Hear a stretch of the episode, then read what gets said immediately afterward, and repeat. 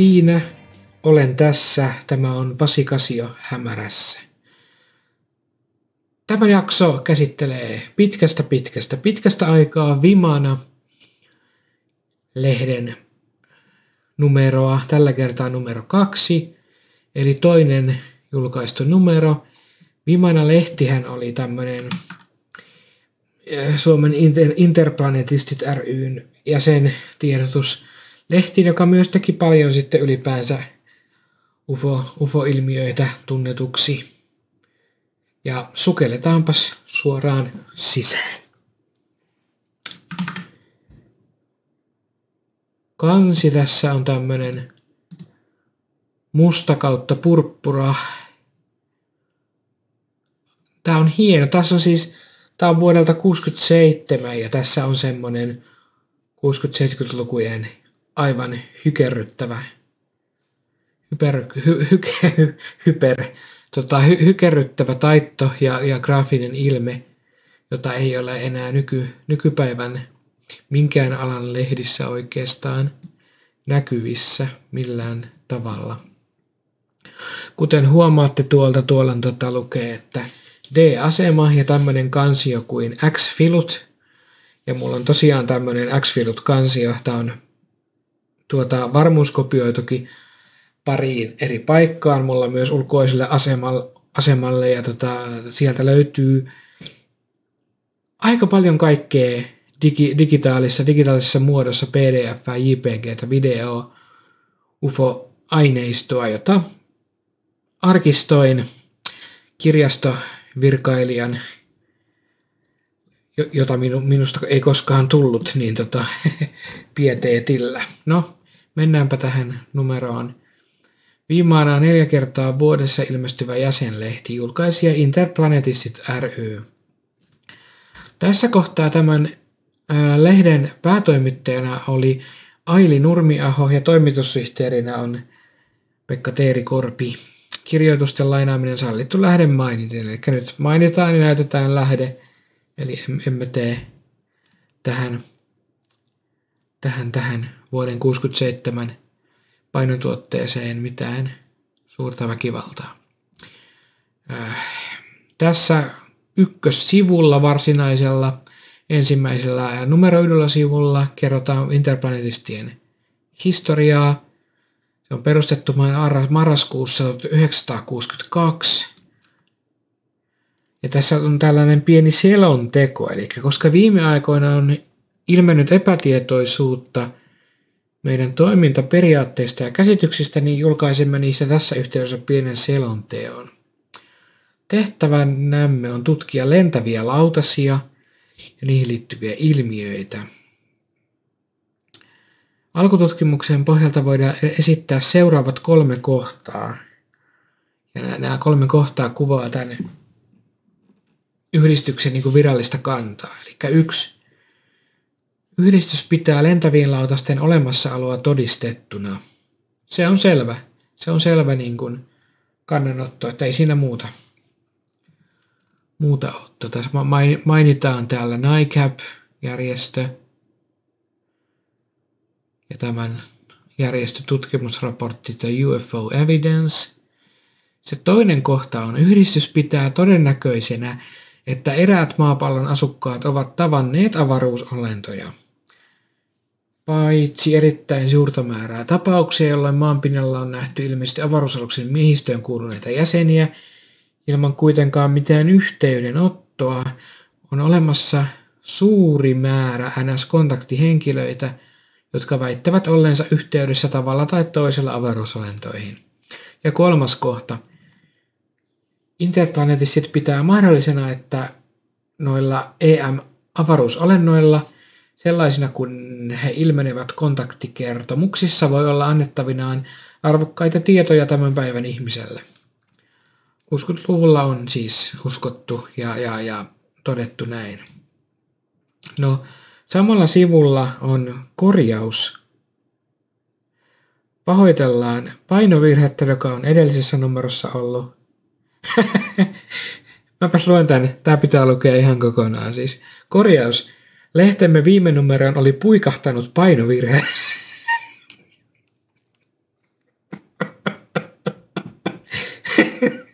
Sivulla yhdeksän sanottiin venäläisten vuonna 1957 saaneen ensimmäisen vetypomminsa radalleen. Kysymyksessä oli luonnollisesti heidän ensimmäinen tekokuunsa, eikä siis vetypommi. Tällaisia pieniä virheitä voi tietenkin sattua. Aika erilaiset asiat, asiat vetypommi kuin satelliitti. Sitten seuraava sivu, sivu kolme. Neuvostoliiton tiedemiehet uskovat marssilaisiin lautasiin. Okei, okay. Felix Ziegel. Mm, eh, tunnittamattomia lentäviä esineitä on olemassa. Lisää, että mitkään nykyiset yritykset niiden alkuperän selvittämiseksi eivät ole tyydyttäviä. Aika jännä. Venäjällähän tai Neuvostoliitossa oli paikotellen aika niin kuin, mm, tiukkaa tämä ufokuri, ufokuri ja tämmöinen, että niin kuin, ei oikein ollut mahdollisuutta harrastuneisuuttakaan avoimesti pitää yllä kaikkina aikoina. Joo, ja tämä, tämä uutinen on otettu Etelä-Suomen Sanomista huhtikuulta 67. Sitten on samalla sivulla, vielä Gagarin ja UFOt. Viinin radio ilmoitti huhtikuussa 67 kello, kello 7 seuraavan uutisen. Astronautti Gagarin ilmoitti, että lentävät lautaset ovat todellisia lentäviä esineitä, jotka kulkevat valon nopeudella, jotka muodostavat vakavan probleeman, joka on, jota on nyt tutkittava. Menemme seuraavalle aukeamalle. Katkelmia eräästä tutkimuksesta. Tässä puhutaan Flying Saucer Review-lehden numerosta. Siinä on ollut John A. Keelin artikkeli North America 1966 Development of a Great Wave, jossa hän kertoi tutkimuksista, joita hän oli suorittanut yli 10 000 mailin pituisella matkallaan eri puolille Yhdysvaltoja. Hänen johtopäätöksensä näistä tutkimuksista voidaan lyhyesti sanoa seuraavasti. Jotakin outoa on tapahtumassa USAssa ja muualla tällä hetkellä. Viime vuosi oli ennennäkemättömän kiihkeätä ja vilkasta UFO-kautta. Havaintoja laskeutuneista esineistä ja niiden ohjaajista tehtiin enemmän kuin minään aikaisempana vuotena. Havaintojen suuri määrä ja etenkin luotettavien henkilöiden tekemien havaintojen määrän kasvu on saanut aikaan silmiinpistävän muutoksen yleisessä suhtautumisessa lentäviin lautasiin. Tässä käydään sitten läpi, läpi tätä tapahtumia.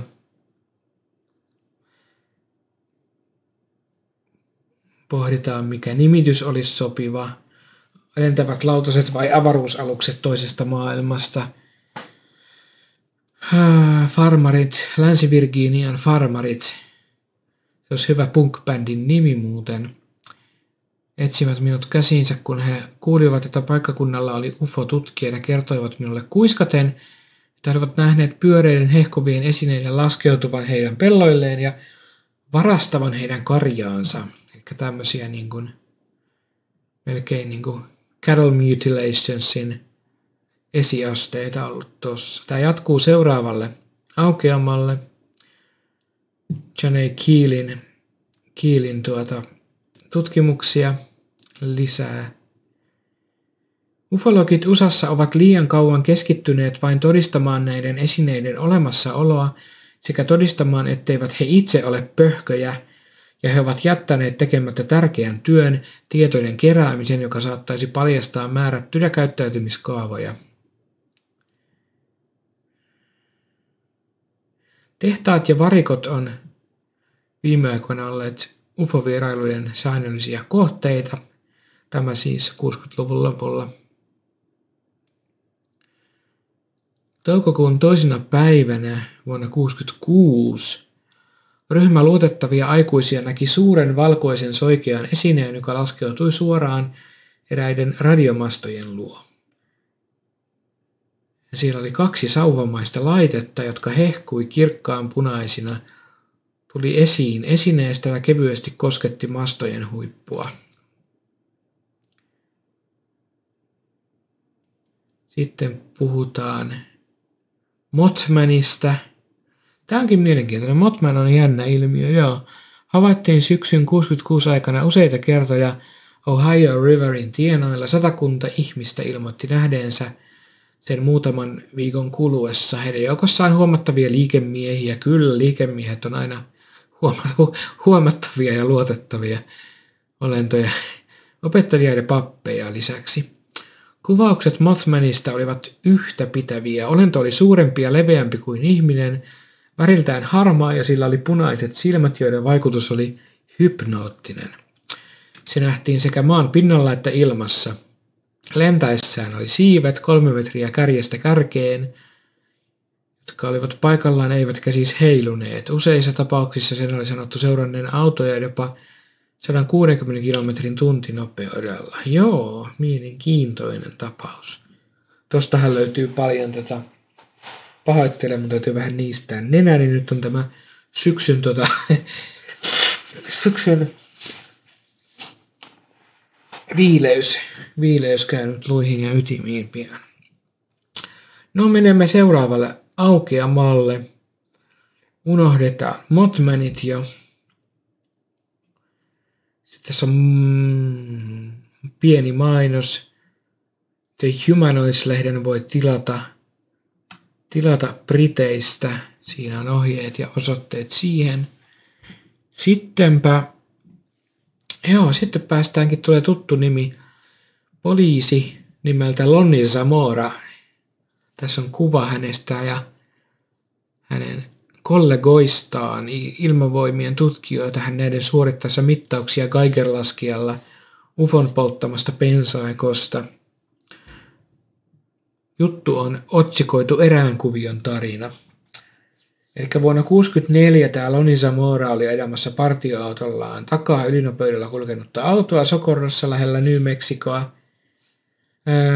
Hänen huomionsa kiinnittyi taivaalla näkyvään siniseen ja hiukan oranssin väriseen liekkiin, joka näytti laskeutuvan eristetyn räjähdysainevaraston suuntaan. Ja tämä Lonni pelkäsi, että siellä on sattunut räjähdys siellä, siellä tota ammusvarastolla ja tota, hän sitten rupesi ottaa sitten selvää. Hän koitti etsiä tätä varastoa, hän ei tiennyt tarkalleen sen sijaintia. Sitten yhtäkkisesti on tullut tämmöinen hohtava esine noin 140-180 metrin päässä tien laidasta. Loni Samora luuli sitä aluksi nokallaan seisovaksi autoksi ja arveli onnettomuuden tapahtuneen. Tämä on jännä näissä UFO-tapauksissa, näistä läheltä tehdyissä tapauksissa just se, että se ensimmäinen ajatus, se ensimmäinen kuva, joka sulla on, niin se, se, se, on, se on vähän niin kuin semmoista unen logiikkaa. Eli sä näet jonkun ja sä tulkitset sen joksikin arkiseksi asiaksi. Niin kuin mulla oli, kun mä näin sen lapsena sen tota, aave, aaveohjuksen tai aaveraketin, niin, niin kun se oli suoraan, suoraan niin kuin minua kohti tulossa, niin ensimmäinen nopea niin kuin mieleyhtymä oli, että okei, tuolla on joku potkaisu ison jalkapallon, joka tulee tulee niin kuin lentää, kiitää minua kohti. Sitten kun se kääntyi vähän ja meidän niin kuin havainnon tekijöiden aste niin kuin muuttu, muuttu eri kulmaan, huomattiinkin, että se olikin tämmöinen ohjus, ohjustyyppinen esine. Niin samalla lailla tämä Lonisa Moora on luullut tätä autoksi. Tämän ympärillä oli pari tyyppiä, jotka oli näyttänyt ihmisiltä, joilla valkoiset kokoasut yllään. Toinen näistä katsoi sitten tätä Lonni Samoraa päin ja ne oli vaikuttanut aika normaaleilta, mutta mahdollisesti pienehköinä kooltaan. Eli Samora oli arvellut, että pieniä aikuisia tai suuria lapsia. Ja hän alkoi ajaa sitten tätä, tätä esinettä ja he, niin näitä olentoja kohti. Ja noin 30 metrin päässä tästä esineestä, niin kun Samora nousi autosta, alkoi esineestä kuulua hyvin kovaa jyrinää, jonka jaksollukuiden voimakkuus lisääntyi koko ajan. Samalla esineen alla näkyi liekki ja esine alkoi kohota. Liekki oli vaalean sininen ja alaosaltaan hiukan oranssiin vivahtava. Esine oli soikea ja alumiiniselta vaikuttava. Ja sen kyljessä oli tämmöinen punainen kuvio. Ja se on täällä toi, aukeaman toisella sivulla kuvattu. Hän on tehnyt ton piirroksen tossa. Se on tommonen niin kuin nuoli. Porttia nuoli tai joku tämmönen. No sitten alkoi jyristä hirveästi ja Samora lähti juoksemaan poispäin esineestä, koska hän pelkäsi sen räjähtävän. Hän pääsi 15 metrin päähän autostaan, kun pysähtyi, koska ei enää kuullut ääntä. Hän kääntyi esineeseen päin ja painautui maahan suojaten kasvojaan käsillä. Hän katsoi ylös ja näki, näki sen etääntyvän, etääntyvän ja ylittävän pien räjähdysainevaraston noin metrin korkeudella sen katosta. Esine kulki kovaa vauhtia ja tuntui kohaavan ylöspäin.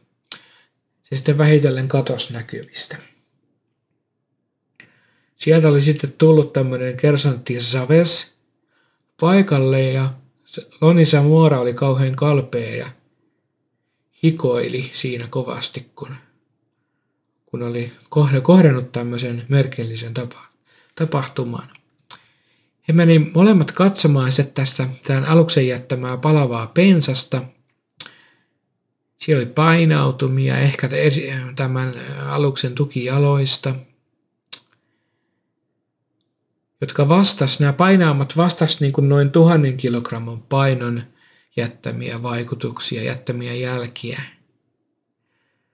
Tästä suoritettiin tutkimukset USAn ilmavoimien tahoilta ja J. Allen Hynek on käynyt tätä katsomassa. Ja tässä kohtaa taas on Heinekki tituleerattu Allen J. Heinekiksi.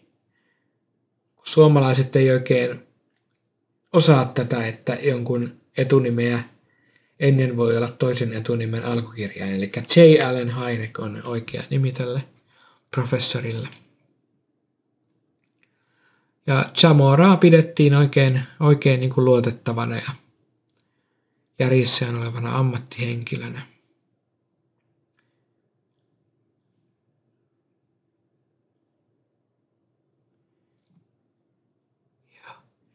No seuraavalla sivulla tai aukeamalla, tässä on näköjään ollut joku painotekninen kämmi, eli tässä kohtaa lukee, että teksti jatkuu sivulta 29, mutta olemme vasta sivulla 12. Tämä on vähän tämmöinen niin kuin aikaluuppi, aikaluuppi, että matkustettiin tulevaisuuteen, tulevaisuuden menneisyyteen näillä sivuilla. No, Suomessa tehtyjä havaintoja on tässä, tässä myös, myös tuota noin niin, kirjoitettu. Vimana kiittää lukijoiden, lukijoiltaan saamista kirjeistä ja havaintoilmoituksista ja tässä havainnon on tehnyt tämmöinen joku herra B.H. Koivisto. Hän on nähnyt eräänä iltana, kun taivas oli kuulakas ja näkyvyys erittäin hyvä, niin hän oli nähnyt kolme kirkasta pistettä etäällä taivaalla – sekä eteenpäin että asemassaan toisiinsa nähden liikkuivat, sekä tehokkaasti vaihtelevin kiihtyvyyksin niin, että se sai tapahtuman vaikuttamaan elävältä. Sain seurata ilmiötä 15 minuuttia, käytin napunani kiikaria, mutta valitettavasti se oli halpa ja alkeellinen ja lähentää matkaa vain noin puolella. Varokaa ihmiset halpoja ja alkeellisia kiikareita, minullakin on semmoiset. Ei niillä paljon Saturnuksen renkaita näe. No, herra BH Koivisto, noin puolta tuntia tätä ilmiötä aikaisemmin näin matalalla noin puolen viiva yhden kilometrin korkeudella ja noin puolen kilometrin etäisyydellä itsestäni lautasen muotoisin kirkkaan esineen syöksyvän seuraavasti. Hän kuvaa tässä, miten se on mennyt. Hän on piirtänyt tämmöisen tämmöisen tuota nuijapääkuvan tästä, tästä tapauksesta ja tota, miltä se on näyttänyt, että, että tuota noin, kyllä. Ja tämä on toistunut, että tämä on niin kuin esine on kadonnut ja sitten se on tullut varttia myöhemmin hiukan etäämpänä esille jälleen. Ja tota, tämä ilmiö sai hänet tutkimaan taivasta tarkemmin ja hän muistaa hyvin ääriviivat ja värit kyseessä olevasta esineestä. Katso kuvaa. Täällä on lisää tekstiä. Tässä on tota, seuraavalla mm, aukeamalla. Nyt taas pompsahtaa, pompsahdetaan sitten Saksaan ja Ufonachrichteniin, jossa on julkaistu lakimies Adrian Byklingin tuota jonkinlainen kirjoitus, oikeudenkäyttö maapallolla ja avaruudessa. Erdenrecht und Weltraumrecht otsikoitu alun perin. Eli tässä niin kuin vähän maalaillaan tämmöisiä avaruuspoliittisia ja avaruusoikeudellisia näkymiä. Kysymys kaukaisten taivaankappaleiden asuttavuudesta on tosin kautta aikojen askarruttanut runoilijoita ja tiedemiehiä, mutta se ei ole koskaan aikaisemmin tunkeutunut meidän maan ihmisten tietoisuuteen, tietoisuuteen niin syvästi kuin nykyaikana, jolloin ihmiskunta itse valmistautui astumaan maailmankaikkeuden syvyyksiin. Aika tämmöistä niin kuin maalailevaa tekstiä tästä, tästä, että minkälaisen minkälaisen position ihminen ottaa sitten maan ulkopuolella tällaisena niin kuin avaruusmatkaavana olentona.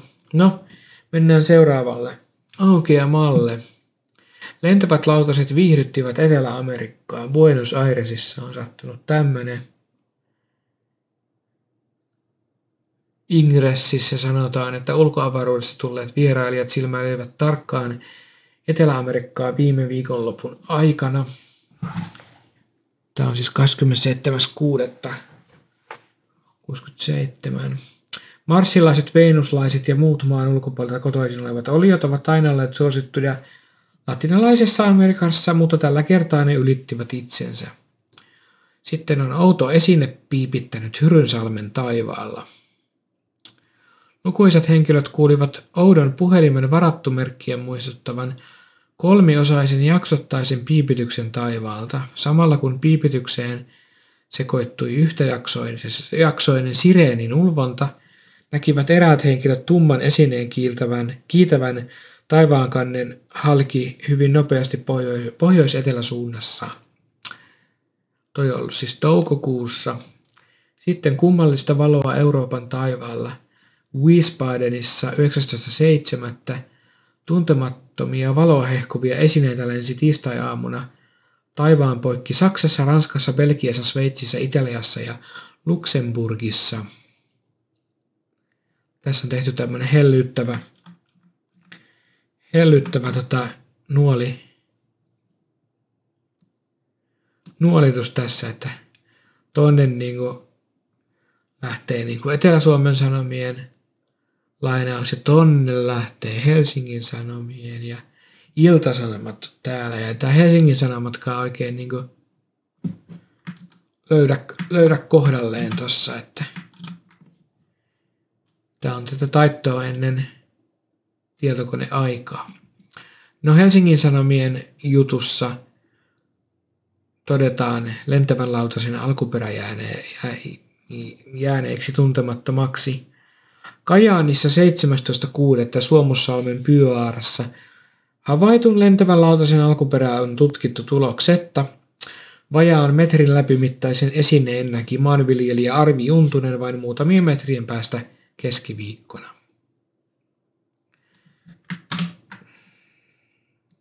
Seuraava aukeama. Siinä jatkuu tämä UFO Nachrichten juttu. Sitten puhutaan Joel Reinströmistä meillä. Ensisijassa Interplanetisti-yhdistys on yrittänyt levittää mielenkiintoa lautastutkimuksiin, mutta vaikka yhdistys, yhdistys on kaksikielinen, on se luonnollisista syistä joutunut työskentelemään enemmän suomenkielisellä taholla. Tässä puhutaan ruotsinkielisestä tutkimuksesta Will Smithistä, nimittäin Wilbert B. Smithistä. Hänen kirjansa Fakta om flygande tefat och deras drivmetoder. Ja tota, kerrotaan tästä vuonna 1962 kuolleesta Will Smithistä ja hänen sähkötekniikan insinööriydestään ja siitä, kuinka hän on ollut Kanadan tietoliikenteen palveluksessa teleteknisen osaston päällikkönä esimerkiksi. Ja hänellä on ollut kuulemma virallisesti lupa käyttää hyväkseen kokonaista erilaisten valtiollisten mittausasemien ja laboratorioiden verkostoa tutkimuksiaan varten.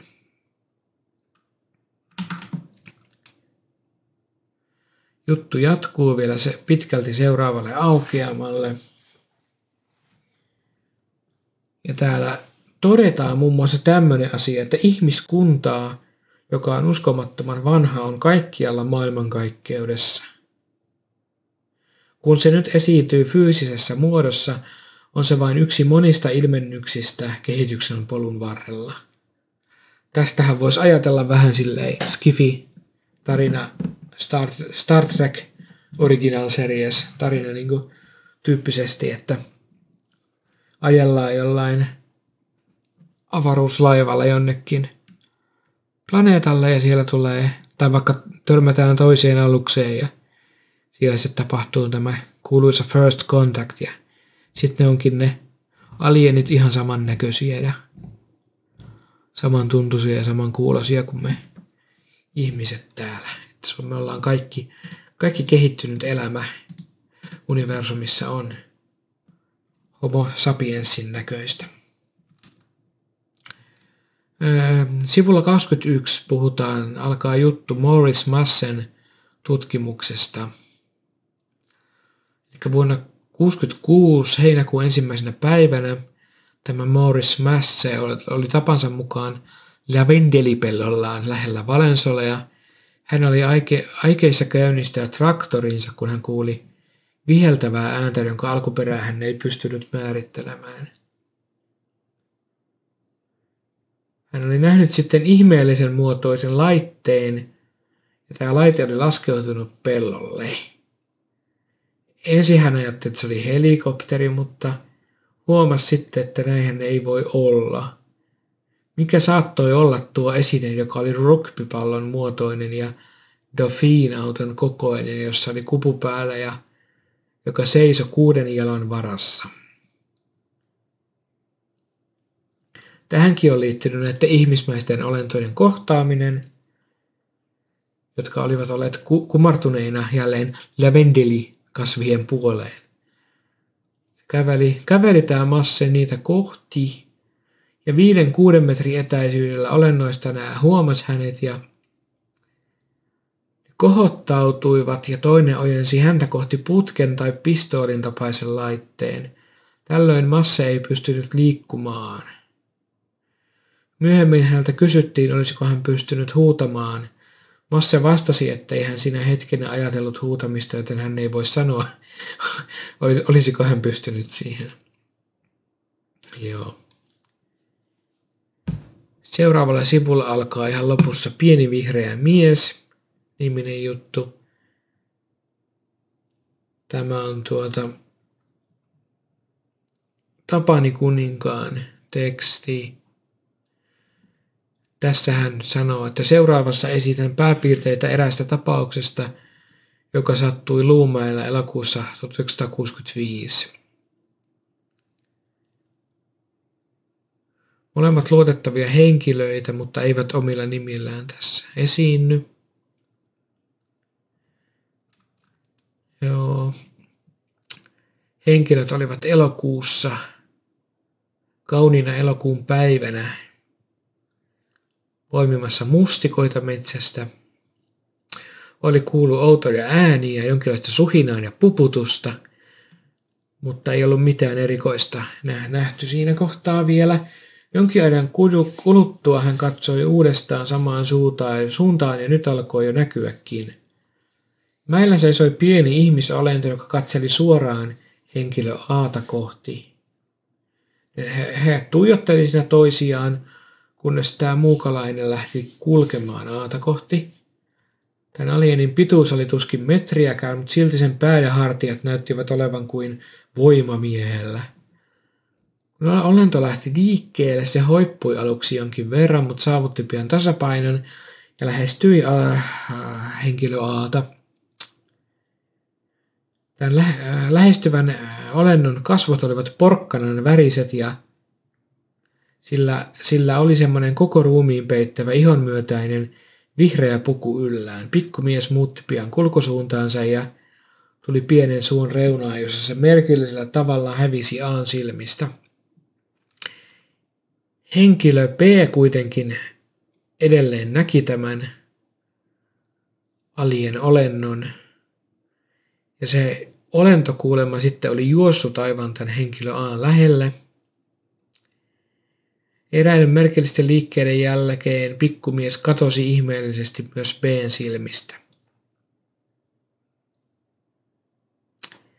Tämä on myös tämmöinen vähän niin kuin unenomainen tapaus ollut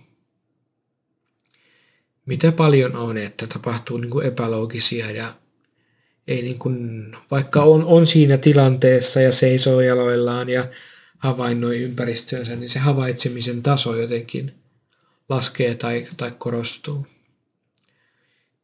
Seuraavalle sivulle, sivulla 25, otteita Gordon Creightonin kirjoituksesta Three More Brazilian Cases. Eli tässä, oh, tässä tämä Gordon Creighton kirjoittaa näistä brasilialaisista tapauksista. Tässä on vuodelta 58 tapausta.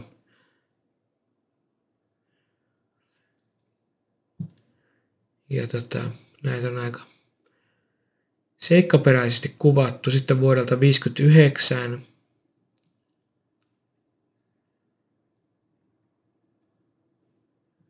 Hän näki mustan täplän taivaalle ja luuli sitä alkuun näköhäiriöksi, mutta kun se tuli lähemmäksi, hän huomasi, että se oli ääriviivoiltaan terävä ja tuolloin hänen moottoripyöränsä pysähtyi.